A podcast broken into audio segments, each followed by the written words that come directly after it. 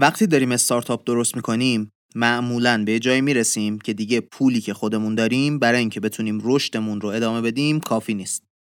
نیاز داریم که نیرو استخدام کنیم، برای مارکتینگ هزینه کنیم و کلی کار هست که اصلاً خودمون خوب بلدشون نیستیم و لازمه یه سری آدم به صورت تخصصی انجامشون بدن. اینجاست که استارتاپ ها میرن سراغ جذب کردن سرمایه برای رشد کردن. تو این اپیزود میخوایم با هم دیگه سعی کنیم بفهمیم این فرایند جذب سرمایه چطوری کار میکنه.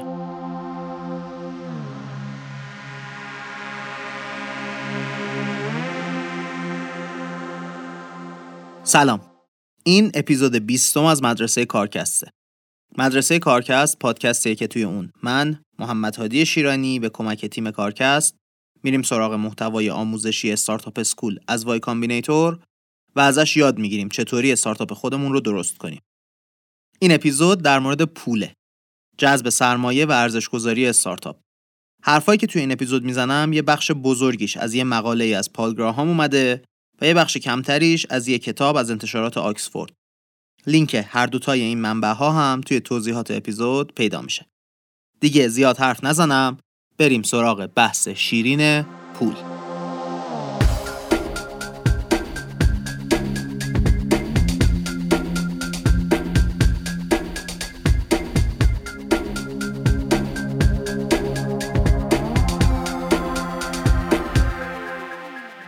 خب، اول اپیزود گفتیم دیگه میرسیم به یه جایی که دیگه از جیب خودمون و درآمدمون نمیتونیم خرج رشد کردنمون رو بدیم. این برای همه کسب و کارهایی که با سرعت زیاد رشد میکنن اتفاق میافته. در مورد قبلش اگه بخوام بهتون بگم، بهترین کار اینه که از هیچ کس پول نگیرید. پول اضافه باعث میشه که هم درست خرج نکنید و پول رو جایی استفاده کنید که لازمش ندارید، همین که باعث میشه مجبور باشید یه بخشی از سهام استارتاپتون رو زود از دست بدید. چرا؟ حالا میگم. خب، پس معلومه پول رو برای چه کاری میخوایم؟ برای حفظ کردن رشد هفتگی مورد نظرمون. حالا چطوری این پول رو به دست بیاریم میشه مسئله اصلی ما. پول رو از دو راه میشه به دست آورد کلا. یا سرمایه گذار جذب کنیم یا قرض بگیریم. حالا این قرضه یا از دوست و آشناست یا مثلا وام بانکیه. اول از همه بریم سراغ وام بانکی، چون منبع خوبی نیست و میخوام توضیح بدم که چرا خوب نیست. نگاه کنید، اول کار که شما شرکتتون خیلی اوضاع و احوال سرحالی نداره که بتونید روش وام بگیرید، مجبور میشید وام رو به صورت شخصی بگیرید، به اسم خودتون. ریسک استارتاپ رو هم لازم نیست دیگه بگیم که زیاده دیگه، نه؟ الان دیگه 1000 بار گفتیم، 2 فصل از پادکست گذشته. بعد خب وام گرفتن خود به خود که سخت هست. حالا فرض کنیم گرفتیم، پول رو خرج کردیم، استارتاپ هم شکست خورد. بعدش تازه باید بیفتیم دنبال قصه وام دادن و بدهی صاف کردن. این واقعاً بدبخت میکنه آدمیزاد رو. چیز سختیه. حالا جز این چه راهی داریم؟ یه راه سنتی هست و 2 تا راه جدیدتر که من در مورد یکی از راه‌های جدید حرف میزنم. یکیشونم انقدر جدیده که حتی توی خود سیلیکون ولی هم جدیده و از اونجایی که برای ما کاربرد نداره، فقط لینکش رو ته این اپیزود گذاشتیم. اگه دوست داشتید برید ازش سر در بیارید. بهش میگن روش سیف. خب، راه سنتی چیه؟ دادن سهام ترجیحی به سرمایه گذار. حالا سهام ترجیحی چیه؟ به انگلیسی بهش میگن preferred stocks. فرقش با سهام معمولی اینه که یه سری مزیت نسبت بهش داره. مثلا اگه سرمایه گذار جدیدی بیاد، این سهام اولین سهامیه که نقد میشه. یا مثلا با وجود اینکه درصد کمی از سهم شرکته، مثلا حدود 20%، ممکنه قدرت تصمیم گیریش توی هیئت مدیره بیشتر از 20% باشه. چیزای اینطوری. سهام ترجیحی رو سرمایه‌گذار حرفه‌ای خودش میدونه که چطوری باید تنظیم کنه قواعدش رو. اگرم نمیدونست شما استفاده کنید، هیچ چیز اضافه‌ای توش براش نذارید. همه توی قرارداد سعی می‌کنن به نفع خودشون باشه قرارداد دیگه. حالا پس یه سهامی رو میدید به سرمایه‌گذار که یه مزیت‌هایی به سهام اصلی شرکتتون داره. حالا اصلاً چرا سرمایه‌گذار باید بخواد این سهام رو بگیره؟ به خاطر اینکه برنده شدن توی بازی استارتاپ یعنی فروختن شرکت توی بورس. توی بورس هم که سهام رو میفروشن دیگه. پس وقتی شرکت میره توی بورس، یه پول خیلی بزرگی میاد دست سهامداراش. چند ده یا چند صد یا حتی چند 1000 میلیارد تومان به پول امروز. در مورد آخر داستان استارتاپ ها توی اپیزود 20 کارکست که اسمش هست استارتاپ آخرش خوشه حرف زدم. دیگه اینجا زیاد حرف نمیزنم. برید همونجا دنبالش. پس چی شد؟ سرمایه گذار میاد یه سهامی که از سهم معمولی استارتاپ بهتره رو از شما میگیره. به امید اینکه یه روزی که شرکت شما ارزشمند شد یا از فروش شرکت از بورس پول در بیاره یا اینکه شرکت رو بفروشه به سرمایه گذار دیگه و از این مسیر سود کنه. انتظارش اینه ارزش شرکت شما چند ده برابر بشه. به خاطر همین این ریسک رو میپذیره که پولش رو به شما بده، حتی به قیمت اینکه شاید شما هیچ وقت نتونید پولش رو برگردونید. یه پرانتز اینجا باز کنم. بازار استارتاپ کلاً چیز جدیدیه توی ایران. سرمایه‌گذار موفق خیلی کم داریم. استارتاپ موفق کم داریم و نتیجهش میشه اینکه شانس اینکه شما یه سرمایه‌گذار درجه یک پیدا کنید خیلی کمه. حتی بازار استارتاپ انقدر جوونه که وقتی من داشتم این اپیزود رو مینوشتم هیچ استارتاپ ایرانی توی بورس نبود. الان که دارم ضبط میکنم این اپیزود رو، تپسی به عنوان اولین استارتاپ ایرانی رفته توی بورس. خلاصه که بازار خیلی خیلی جوون و کم تجربه است. از اون ور وقتی سرمایه گذار شما حرفه‌ای نیست، ممکنه روش کار کردنش هم حرفه‌ای نباشه. پول رو سر موقع نده، از قدرتش توی هیئت مدیره سوء استفاده کنه و چیزای دیگه. من انواع و اقسامش رو دیدم و شنیدم. این رو دارم میگم که حواستون باشه وقتی دارید استارتاپ بالا میارید، سرمایه گذار مهم و کمیابه. خب گفتیم مسیر اول پول گرفتن اینه که به سرمایه گذار سهام بدیم. حالا اصلا این شرکت ما چقدر میارزه که بابتش پول بگیریم؟ اصلا باید چند درصد از شرکت رو بدیم به سرمایه گذار؟ حدود سال 1960 میلادی، 80 سال پیش تقریباً، وقتی سرمایه گذاری خطرپذیر یا همون ونچر کپیتال یا به اختصار ویسی داشت شکل می گرفت، عددی که سرمایه گذارا می گرفتن یه چیزی بین 60 تا 90 درصد بود. زیاد طول نکشید که فهمیدن این مقدار از سهام رو گرفتن دستورالعمل بدبخت شدن هم است. حالا چرا؟ وقتی سهام اکثریت مالی سرمایه گذار باشه، اولا شروع میکنه توی تصمیم‌های شرکت تأثیر زیاد گذاشتن. سرمایه گذار که تخصصش مدیریت استارتاپ نیست، تخصصش سرمایه گذاریه. حالا تأثیر که زیاد بشه باعث میشه شرکت بیفته رو دور ورشکسته شدن، چون مدل مدیریت غلطه. تازه این اول داستانه. سهام مؤسسای استارتاپ که کم بشه انگیزشون از دست میره. فکر میکنن دارن برای یه نفر دیگه کار میکنن. دیگه شرکت رو شرکت خودشون نمیبینن. پس تصمیم که بد میشه هیچی، انگیزه تیمم از بین میره. این تازه آخر داستان نیست بازم. سهام سرمایه گذار که زیاد بشه، گرفتن سرمایه گذاره بعدی هم سخت میشه. هیچ سرمایه گذاری نمیخواد یه بخشی از سهام یه شرکتی رو داشته باشه که یه سرمایه گذار دیگه داره براش تصمیم میگیره. نتیجه میشه چی؟ اینکه شرکت با کله میخوره زمین. پس اینجا یاد گرفتن که سهام کمی رو هر سرمایه گذار باید داشته باشه و توی هر سری از سرمایه گذاری هم باید سهام کمی داده بشه به سرمایه گذار جدید. الان چیزی که توی دنیا استاندارده بین 15 تا 30 درصده. معمولاً عددش یه چیزی حدود 20 درصده. اینطوری هم اگه شرکت خیلی بزرگ بشه سرمایه گذار به سود خوبی میرسه، هم مؤسس‌ها انگیزه رو از دست نمیدن. هم یه سرمایه گذار جدید که بیاد دوباره میتونه همین حدود از سهام رو بخره و اوضاعش خوب باشه. چیزی که استاندارد دوباره اینه که سرمایه گذار جدید که میاد همه از سهامشون کم میشه. یعنی مثلا اگه یه سرمایه گذار 20 درصدی قبلا داشتیم، یه سرمایه گذار جدید 20 درصدی که بگیریم، قبلی ارزش سهامش میشه 16 درصد. حالا 20 درصد شرکت رو میخوایم بدیم بره. قبول. ارزش این 20 درصد چقدره؟ باید بابت این 20 درصد چقدر پول بگیریم؟ باید شرکت رو ارزش گذاری کنیم دیگه. دوباره اینجا سرمایه گذار حرفه‌ای اگه فکر کنه استارتاپ خوبی رو پیدا کرده، بابت پولی که نیاز داره این استارتاپ همون حدود 20 درصد سهام میگیره. ولی مسئله چی میشه اینجا؟ مخصوصا توی اوایل کار، این که سرمایه گذار میخواد سهامش رو به 30 درصد نزدیک کنه. مؤسس میخواد سهامی که میده رو کم کنه. این میشه که سر ارزش گذاری استارتاپ مذاکره باید بشه. این مذاکره هم زمانبره، هم پیچیده است، هم کلی هزینه حقوقی داره که وکیلا بیان درگیر قضیه بشن. خلاصه چیز پیچیده‌ایه. این شد که نوع دوم سرمایه‌گذاری الان توی دنیا داره محبوب و محبوب‌تر میشه. حالا این روش دوم چیه؟ کانورتیبل نوتس، اوراق قابل تبدیل. حالا این اوراق قابل تبدیل چی هستن؟ یه سری قراردادن که یا تبدیل به سود میشن یا تبدیل به سهام. من به عنوان مؤسس استارتاپ میگم ارزش سهام شرکت من فلان قدره. سرمایه گذار میگه نه خیر آقا، از این خبرها نیست، ارزش شرکت شما نصف این عدده. حالا اینجا میایم با هم یه توافقی میکنیم، میگیم توی دور بعدی سرمایه گذاری اگه شرکت من از فلان عدد بیشتر ارزش گذاری شد، شما بیا پولت رو با یه سود مشخصی که با هم قرار میذاریم بگیر، هیچ سهامی هم بهت نمیدیم. اگه ارزش گذاری از فلان عدد کمتر شد، شما یه عددی سهام بگیر، مثلا 20%. اینطوری چی میشه؟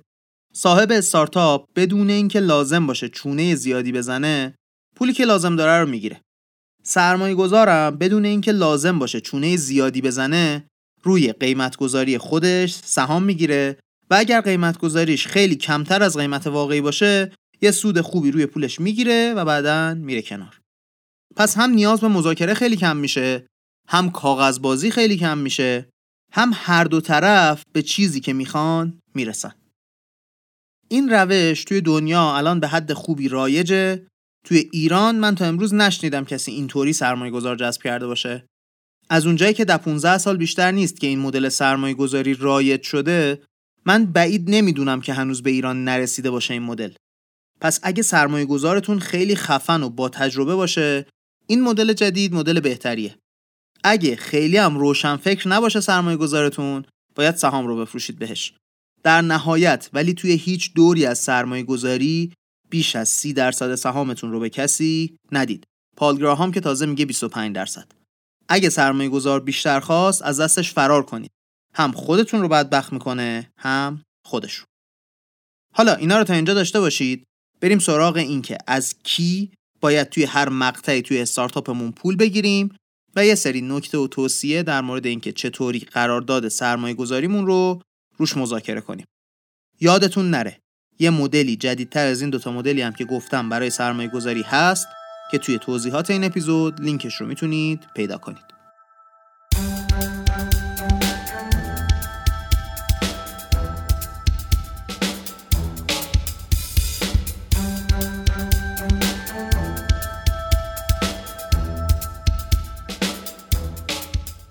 خب برگردیم به یه حرفی که ازش سریع گذشتیم. گفتیم ریسک استارتاپ زیاده. وام نمیگیریم چون ریسک شخصیمون رو چندین برابر زیاد میکنه. یکی از دلایلی که اصلا استارتاپ‌ها جذب سرمایه میکنن اینه که ریسک پولی که ممکنه از دست بدن رو با دیگران تقسیم کنن.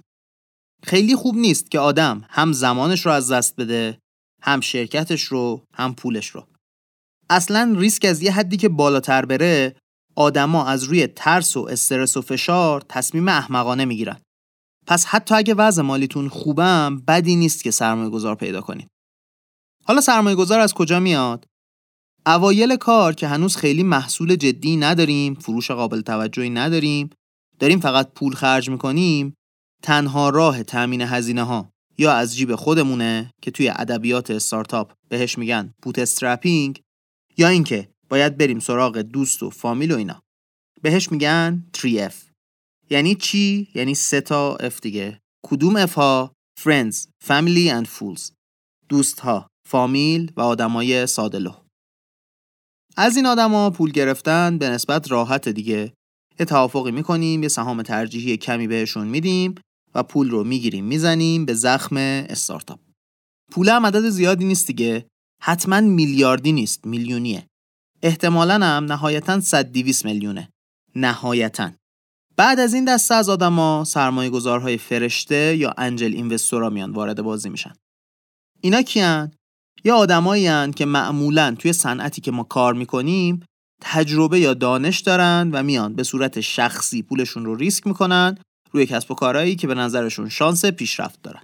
این آدما معمولاً شخصی سرمایه‌گذاری میکنن دفتر و دستک و شرکت سرمایه‌گذاری ندارن و بازم به صورت نسبی پول گرفتن ازشون خیلی سخت نیست. توی چیزایی که من دیدم سرمایه‌گذاری این آدما بین 100 میلیون تا نهایتاً دیگه 1 میلیارد تومانه.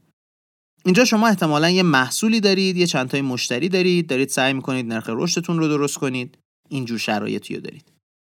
قدم بعدی میشن سرمایه‌گذارهای خطرپذیر. اینا دیگه شرکت‌های سرمایه‌گذاری هستن. یه چند تای تحلیلگر دارن، حداقل دیگه یه 7-8 نفری توی شرکتشون هست.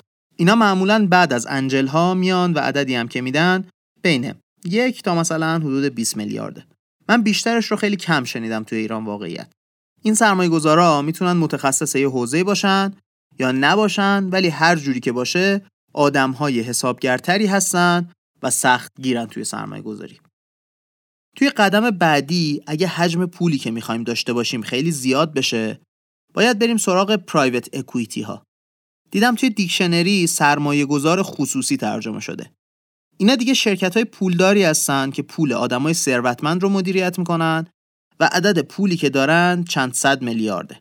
زیادن استارتاپ هایی که به اینجا نمیرسن و قبلش رفتن و به بازی بورس رسیدن. نکته هایی که ما از اینجا به بعد میخوایم روشون تمرکز کنیم در مورد انجل اینوستورها و ونچر کپیتال است. این نکات رو پال گراهام از تجربهش توی سالهای سال مدیریت وای کامبینیتور جمع کرده. جذب سرمایه کلن چیز سختیه. سختیش هم از دو نوعه.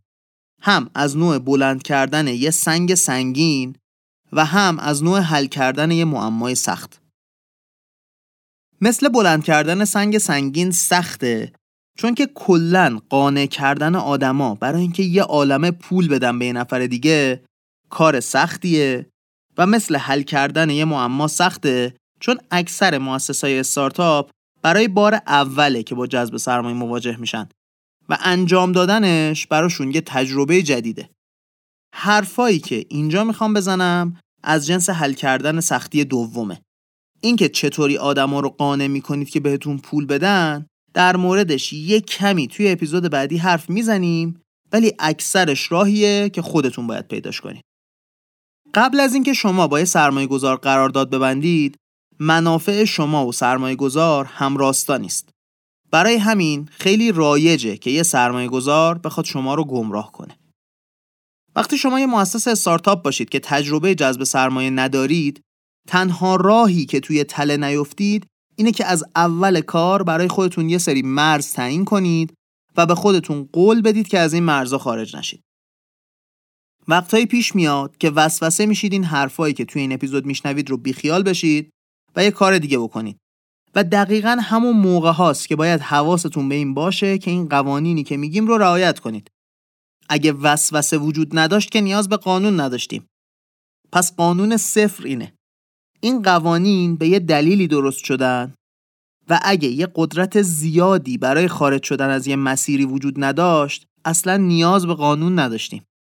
یه سری عامل بیرونی هست که هم شما و هم سرمایه‌گذارهاتون رو تحت فشار میذاره که تصمیم بگیرید. سرمایه گذارا نگران اینن که روی استارتاپ های سرمایه گذاری کنن که نابود میشن و از سمت دیگه نگران اینن که استارتاپ های موفق رو تشخیص ندن و فرصت یه سرمایه گذاری عالی رو از دست بدن. اصلاً چیزی که استارتاپ ها رو جذاب میکنه همین رشد دیگه. سرعت رشد توی استارتاپ خیلی زیاده و این یعنی خیلی وقتا هر یه هفته‌ای که از عمر استارتاپ توی مراحل اولیه‌اش میگذره کلی اطلاعات جدید به دست میاد که نشون میده اوضاع قراره به کدوم سمت بره. اگه یه سرمایه گذاری بخواد تا اون موقعی صبر کنه که قطعی شده یه استارتاپی موفق میشه، انقدر دیر شده که دیگه نه فرصت رشد وجود داره، نه اصلا دیگه استارتاپ نیازی به سرمایه داره. پس در نتیجه تقریبا همه سرمایه گذاری ها روی استارتاپ ها زمانی انجام میشه که موفقیت یا شکستشون هنوز قطعی نشده باشه. ما یه چیز دیگر رو هم میدونیم. این که اکثر استارتاپ ها شکست میخورن. پس سرمایه گذارا هم اکثر انتخاباشون اشتباهه. همینه که یه ترسی همیشه باهاشون هست که تصمیم اشتباه بگیرن و کلی پول از دست بدن. حتما اخیراً براشون پیش اومده این اتفاق. این فشارهایی که گفتیم روی همه سرمایه گذارا هست و ما به عنوان مؤسس استارتاپ باید حواسمون باشه که این نیروها وجود دارن. از اینجا به بعد بریم دونه دونه سراغ قانونا. اولین قانون خیلی ساده است. فقط وقتی جذب سرمایه کنید که به این سرمایه نیاز دارید.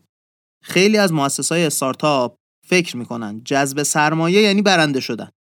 چون عدد جذب سرمایه تنها چیزیه که به آدم‌ها این فرصت رو میده که دو تا استارتاپ رو با هم مقایسه کنن.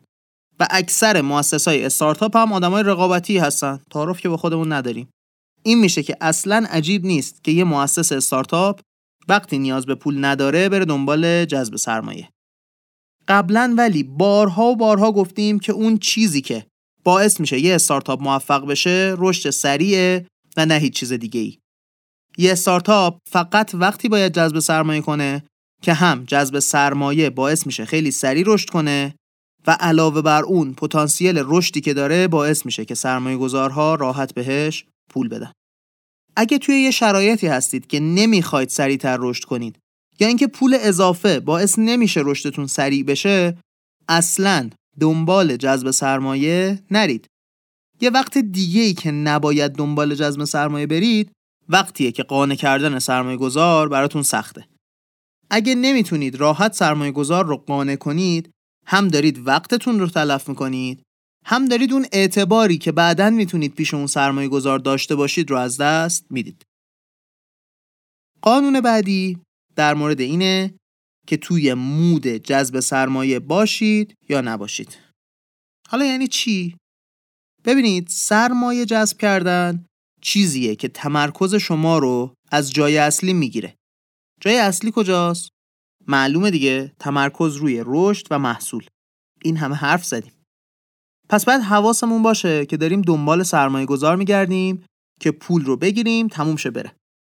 یه مدت که روی جذب سرمایه تمرکز کنیم و توش خوب بشیم، ممکنه برامون این جذب سرمایه تبدیل به یه بازی بشه که توش خوبیم و از کار اصلیمون جا بمونیم. کلاً یه استارتاپ نمیتونه این عدم تمرکز رو برای مدت طولانی تحمل کنه و بعد از یه مدتی اگه تمرکز برنگرده سر جاش، استارتاپ کلاً نابود میشه. قبلاً هم گفتیم یه استارتاپ رشد میکنه به خاطر اینکه مؤسساش یه کاری میکنن که رشد کنه. وگرنه تقریباً هیچ استارتاپی به خودی خود رشد نمیکنه. اینکه وقتی توی مود جذب سرمایه نیستید از سرمایه‌گذار پول بگیرید چیز بدی نیست، ولی دو تا شرط داره. اول اینکه لازم نباشه سرمایه‌گذار رو قانع کنید. دوم اینکه سرمایه‌گذار سر شرایطی که بهش میگید نخواد که مذاکره کنه. مثلا جذب سرمایه از جنس اوراق قابل تبدیل چیز خوبیه، چون یه توافق کلی میکنید، بقیه داستان سر سرمایه گذاری بعدی تکلیفش معلوم میشه. وقتی میگیم شما نباید ذهنتون درگیر جذب سرمایه بشه وقتی توی مودش نیستید، یعنی حتی اگه گفتن ما آماده ایم که پول بدیم ولی فقط یه جلسه بیاید با بقیه مدیرای شرکت صحبت کنید، بازم باید بگید نه. ادبیات مؤدبانه‌اش میشه این که بهشون بگید در حال حاضر تمرکزتون رو روی جلو بردن شرکت گذاشتید و در اولین زمانی که نیاز به جذب سرمایه داشتید حتما بهشون میگید. حواستون باشه که گول این جلسات سرمایه گذاری رو نخورید. اکثرشون اتلاف وقتن. هر سرمایه گذار خوبی بعدش نمیاد که شما رو وارد مود سرمایه گذاری بکنه وقتی که نمیخواید واردش بشید. وارد کردن شما به اون فضا برای سرمایه گذار عالیه.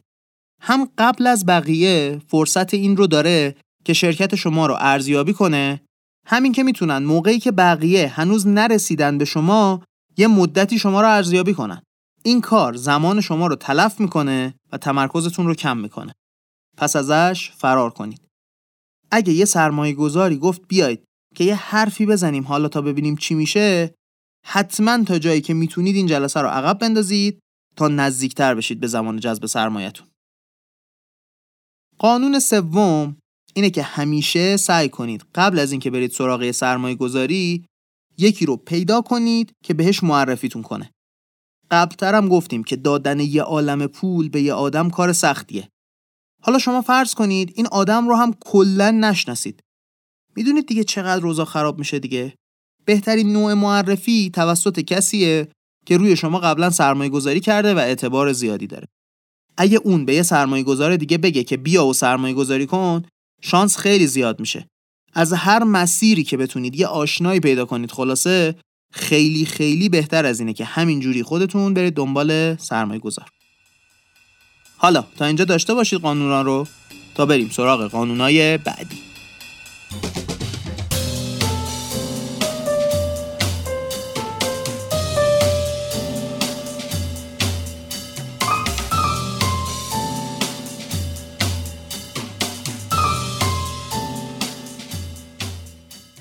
نکته چهارمی که باید بهش توجه کنید اینه که سرمایه گذارا دوست دارن که شما رو تا جای ممکن رو هوا نگه دارن تا اطلاعات بیشتری به دست بیاد و بعد تصمیم بگیرن. این برای یه استارتاپ سم مهلکیه. حالا چرا؟ چون شما ممکنه از حرفای مثبت و قشنگی که دارید میشنوید خوشتون بیاد و اشتباهی روشون حساب کنید. موقعی که نیاز به پول پیدا میکنید یهو همشون بگن نه. چیزی که باید یاد بگیریم اینه که از سرمایه گذارا بخوایم به صورت مکتوب تصمیمشون رو به همون بگن. حالا ایمیل یا نامه است یا هر چیه. مکتوب باشه. یا بگن سرمایه گذاری میکنن یا بگن نمیکنن. وقتی هم که گفتن میکنن وارد فرایند بستن قرارداد با بهترینشون بشیم تا مطمئن بشیم که پول بالاخره به دستمون میرسه. ایشالله ماشالله رو بذارید کنار. یه طوری برید جلو که مطمئن باشید چیزی که از حرف سرمایه گذار برداشت کردید قطعیه. این حرفی که زدیم میرسونه ما رو به نکته پنجم. شما وقتی دارید دنبال سرمایه گذار میگردید باید حتماً با چند تا سرمایه گذار به صورت همزمان صحبت کنید. ما فرصت این رو نداریم بشینیم منتظر بشیم هر سرمایه گذاری فکراشو بکنه جواب بده. باید یه طوری هم برید پیش سرمایه گذارا که اونی که از همه بهتر به نظر میاد زودتر از بقیه جواب بده که مجبور نشید یه سرمایه گذاری رو منتظر بقیه نگه دارید. انرژیتون رو بین سرمایه گذارای مختلف پخش کنید.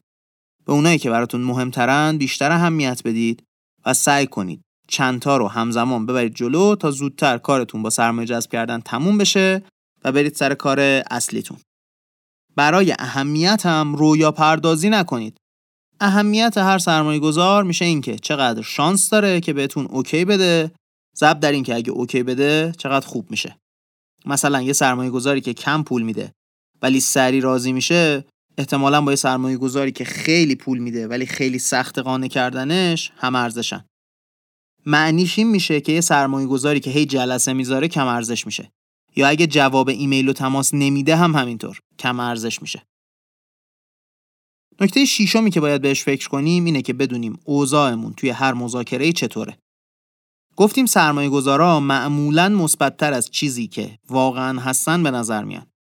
حالا چیزی که مهمه اینه که توی هر جلسه‌ای که میبینیمشون ازشون بپرسیم قدم بعدی چیه. دیگه چه چیزایی لازم داری تا قانع بشی روی ما سرمایه گذاری کنی؟ اصلاً جلسه دیگه‌ای لازم هست؟ اگه هست زمانش کی باید باشه؟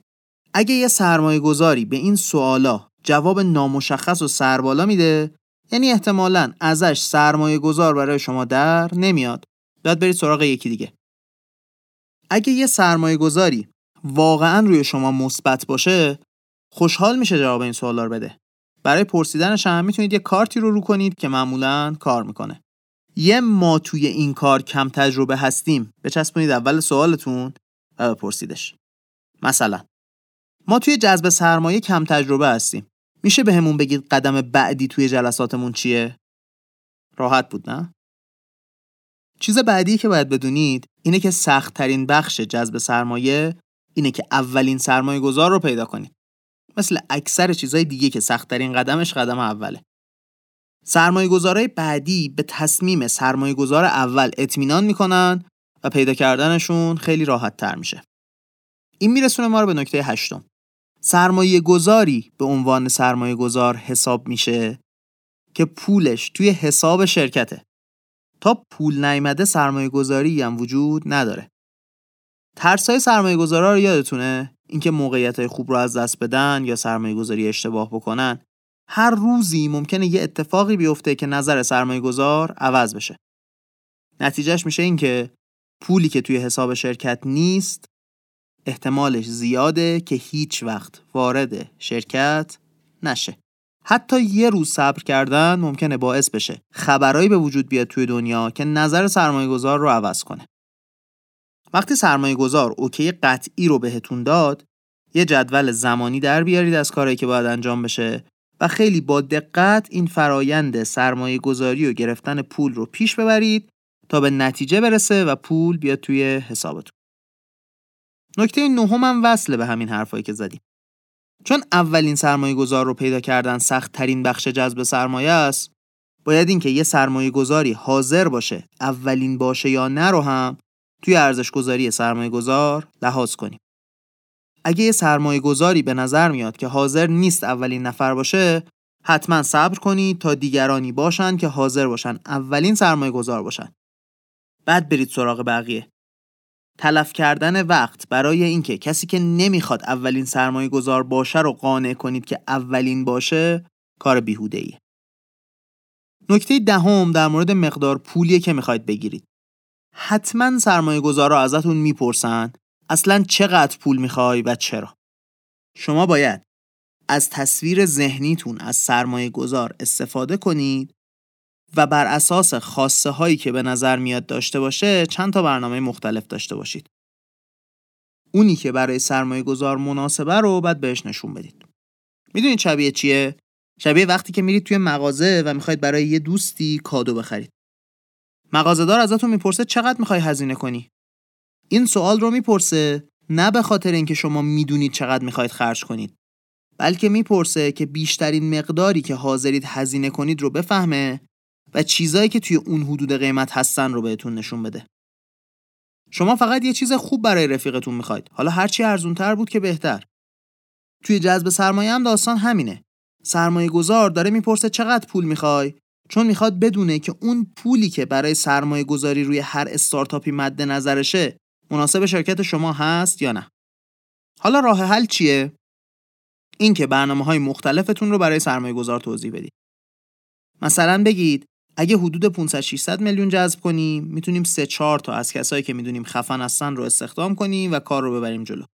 اگه بتونیم تا 3 میلیارد جذب سرمایه کنیم، اون وقت میتونیم یه تیم 10 نفره داشته باشیم که فلان کار و بهمان کار و بیسار کار رو انجام بدن و تأثیرش روی کسب و کارمون فلان جور میشه. حالا بر اساس مقدار پولدار بودن سرمایه گذار، بقیه ارائه رو متمرکز میشید روی اون مدلی که فکر میکنید برای این سرمایه گذار از حالتهای دیگه مناسب تره. در ادامه همین حرف نکته 11 رو بگیم.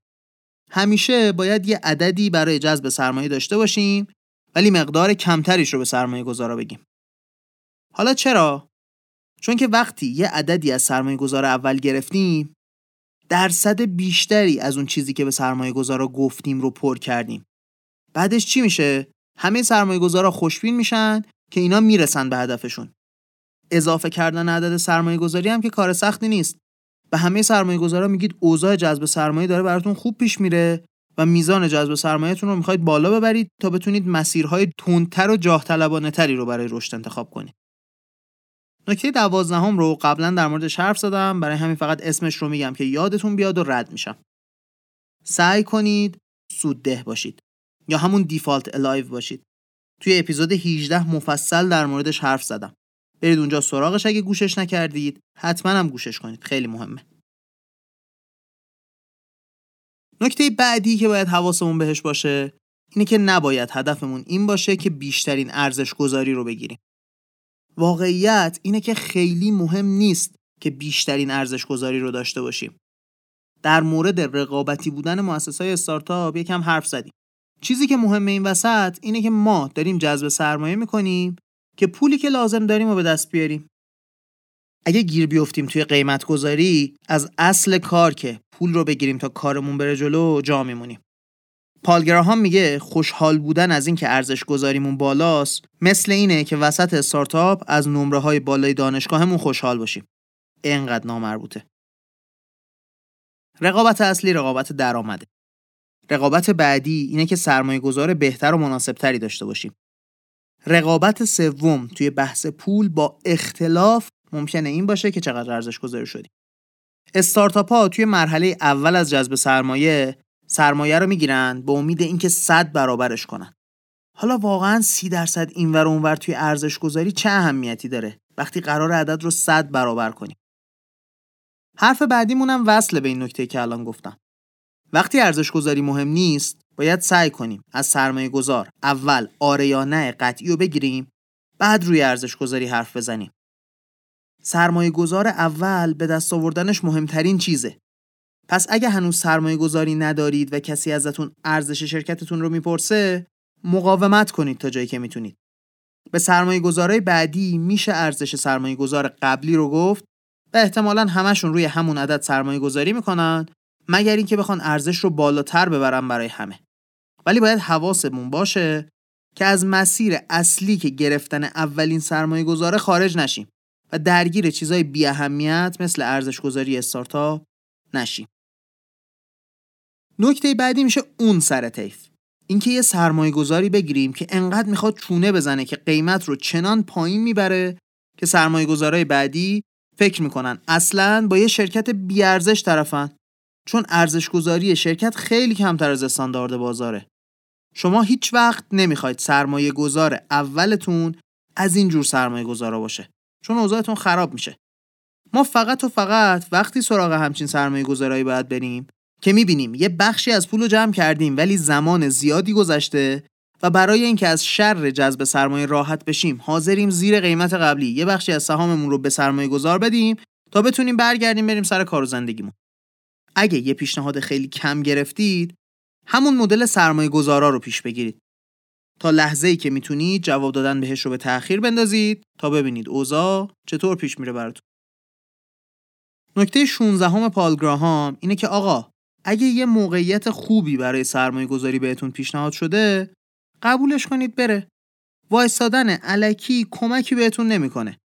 اگه موقعیت‌های سرمایه‌گذاری رو موازی با هم پیش برده باشید، وقتی یکی بهتون پیشنهاد میده میدونید که اوضاعتون چیه و نباید اگه پیشنهادش قابل قبوله دیگه منتظر چیزی بمونید. قبولش کنید بره. خیلی از سرمایه‌گذارا ممکنه بهتون یه پیشنهادی بدن که مدت زمان قبول کردنش محدود باشه. مثلا بگن تا فردا باید جواب بدی. یه سرمایه‌گذار اگه به خودش مطمئن باشه، حداقل 3-4 روز بهتون وقت میده برای فکر کردن. کسی که وقت خیلی کمی میده، یعنی میدونه که شما تنها در شرایطی حاضرید روتون سرمایه گذاری کنه که مجبور باشید. در غیر این صورت به هیچ وجه سراغش نمیرید. این میشه که پیشنهاد انفجاری میدن. انگار بمب ساعتیه دیگه. زودی میتر که اگه ردیفش نکنی. خلاصه چون بازار ایران خیلی توسعه نداشته توی حوزه سرمایه گذاری، منم اینجا دیگه خیلی عمیق نمیشم. بحثاش مال یه بازاریه که توش اصلا رقابت جدی وجود داره. خب نکته 17 پال گراهام میگه آقا، هیچ وقت توی راند اول سرمایه گذاری بیشتر از 25% سهامتون رو نفروشید. چرا؟ اول اپیزود گفتم مفصل. پال گراهام گفته، منم اینجا یادآوری کردم دوباره. نکته بعدی اینه که شما نیاز به یه نفری توی تیمتون دارید که مسئول بحث جذب سرمایه باشه. درسته که همه به این موضوع فکر میکنن، ولی در نهایت یه نفر باید مسئولیت مذاکره و فکر کردن به این مشکل رو داشته باشه. وقتی وارد فرایند جذب سرمایه میشیم، همه ذهنشون شدیداً درگیر میشه. یکی از مؤسس‌ها باید باشه که وظیفه‌ش این باشه که این مذاکرات رو جلو ببره و جلوی این که فکر بقیه زیادی درگیر بشه رو بگیره. لازم هم نیست همه با هم جلسات سرمایه گذاری رو برید. کسی که مسئولشه جلسات رو بره. بعدش اگه لازم شد توی مرحله آخر کل تیم با هم میرن پیش سرمایه گذار. پال گراهام میگه مثل نشون دادن دوست دختر یا دوست پسرتون به خانواده میمونه. وقتی باید انجامش بدید که رابطه از یه حدی جدی تر شده. حرف بعدی اینه که شما برای جذب سرمایه 2 چیز میخواید. یه اسلاید که لینک تمپلیت سکویا رو براتون توی توضیحات این اپیزود گذاشتم. اگرم نمیدونید سکویا چیه، توی اینستاگرام معرفیشون کردیم. اینستاگرام کارکست دیگه، کارکست_پادکست. ازش استفاده کنید، جواب میده. علاوه بر اون شما یه خلاصه مدیریتی یه صفحه‌ای میخواید که خیلی مختصر و مفید توضیح بده کل اسلایداتون توش چه خبره. چرا؟ چون اکثر سرمایه‌گذارا قبل از حرف زدن باهاتون میخوان بدونن داستان کارتون چیه که بفهمن اصلا وقت بذارن یا نه. وقتی این فایل رو درست میکنید، با خودتون فکر کنید که این فایل قراره برسه درست دست همون یه نفری توی دنیا که نمیخواید بهش برسه. این فایل، هر چیزی رو که نمیخواید به دست اون آدم برسه توی فایلتون نذارید. اگه نظر پال گراهام و من رو میخواید، البته درست نیست خودم پال گراهامو توی یه دسته بذارم. ریسک این که همه اطلاعات استارتاپتون برسه به یه نفر دیگه اصلا چیز مهمی نیست. قبلا گفتم بازم بگم که آدما انقدر تنبلن و انقدر بدبینن که حاضر نیستن روی ایده خودشون کار کنن، چه برسه به اینکه بخوان روی ایده شما کار کنن. آخر سرم بذارید این چند تا نکته آخر رو خلاصه بگم، چون اپیزود همین الانش هم طولانی ترین اپیزود مدرسه شده. یکی این که وقتی دیگه میبینید سرمایه‌گذارای جدید جواب سر بالا میدن، بس دنبال سرمایه گشتن، وقتشه که رهاش کنید. حتی اگه به اهداف مالی که برای جذب سرمایه داشتید نرسیدید، اعتیاد پیدا نکنید به جذب سرمایه. اگه توش خوب باشید خیلی حال میده. میرید یه ایده رو میفروشید به یکی، ازش پول میگیرید، بعد با اون پولی که گرفتید نفر بعدی رو قانع میکنید بیشتر از قبلی پول بده، همینطوری برو جلو. ولی قضیه چیه؟ این که از پول گرفتن که استارتاپ در نمیاد. باید روی استارتاپتون کار کنید، نه اینکه روی مغز سرمایه‌گذار کار کنید. در نهایت سعی کنید ارزش‌گذاری و جذب سرمایه رو زیاد نکنید. انتظار سرمایه‌گذار بعدی اینه که شما از زمان سرمایه‌گذاری قبلی حسابی رشد کرده باشید. اگر نتونید اونقدر زیاد رشد کنید، با جذب سرمایه زیادی استارتاپتون رو میکشید. علاوه بر این، پولی که امروز میگیرید رو طوری باهاش برخورد کنید که انگار آخرین پولیه که میگیرید. باید جوری بسازید استارتاپتون رو که بدون هیچ هزینه از بیرون بتونه زنده بمونه. در نهایت هم سعی نکنید ادای مؤسسهای موفق رو در بیارید و مغرور باشید.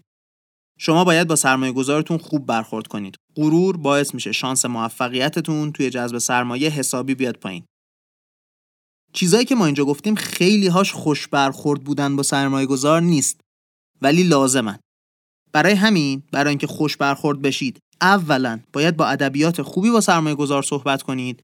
دوما بازم همون بازی ما تجربه نداریم رو میتونید ازش استفاده کنید و بگید ما تجربه نداریم، پال گراهام هم فلان طور گفته، برای همین ترجیح میدیم که از توصیه‌ای که بهمون کرده استفاده کنیم.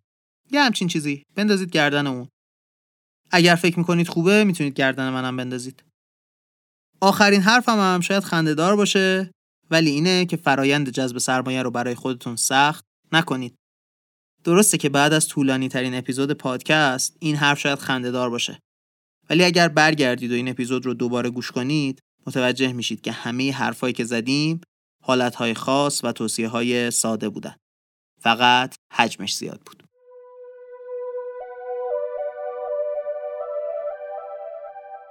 خب دیگه وقت جمع‌بندیه. در مورد روش‌های جذب سرمایه حرف زدیم، هم وام رو گفتیم، هم فروش سهام رو، هم اوراق قابل تبدیل رو. بعد گفتیم توی هر مرحله‌ای از رشد کسب و کارمون از کجاها باید پول پیدا کنیم و در نهایت هم مفصل در مورد این حرف زدیم که چه نکاتی رو باید بهشون توجه کنیم وقتی می‌خوایم جذب سرمایه کنیم. حرفایی که زدیم هر کدوم برای خودشون مهمن، ولی هر کدومشون هم کوتاه بودن. موقع جذب سرمایه حتما بهتون توصیه میکنم که یا این اپیزود رو دوباره گوش کنید یا اینکه برید توی ویرگول و متنشو نگاه کنید تا این نکات از یادتون نره. دیگه رسیدیم به آخرین اپیزود از مدرسه کارکست. اپیزود بعدی مدرسه، آخرین اپیزود این فصله. همونجا توضیح میدم که داستان فصل 3 چطوریه. ممنونم ازتون که تا آخر طولانی ترین اپیزود این فصل به من گوش کردید. مثل همیشه خواهش میکنم ازتون که پادکست رو به دوستاتون معرفی کنید، مخصوصا کسایی که به استارتاپ ساختن فکر میکنن. ممنونم از تیم کارکست، محمد رستگارزاده، علی امیریان، آیلار سیامی، پویا کهندانی و سعید شیرانی. این بود اپیزود 20 از مدرسه کارکست.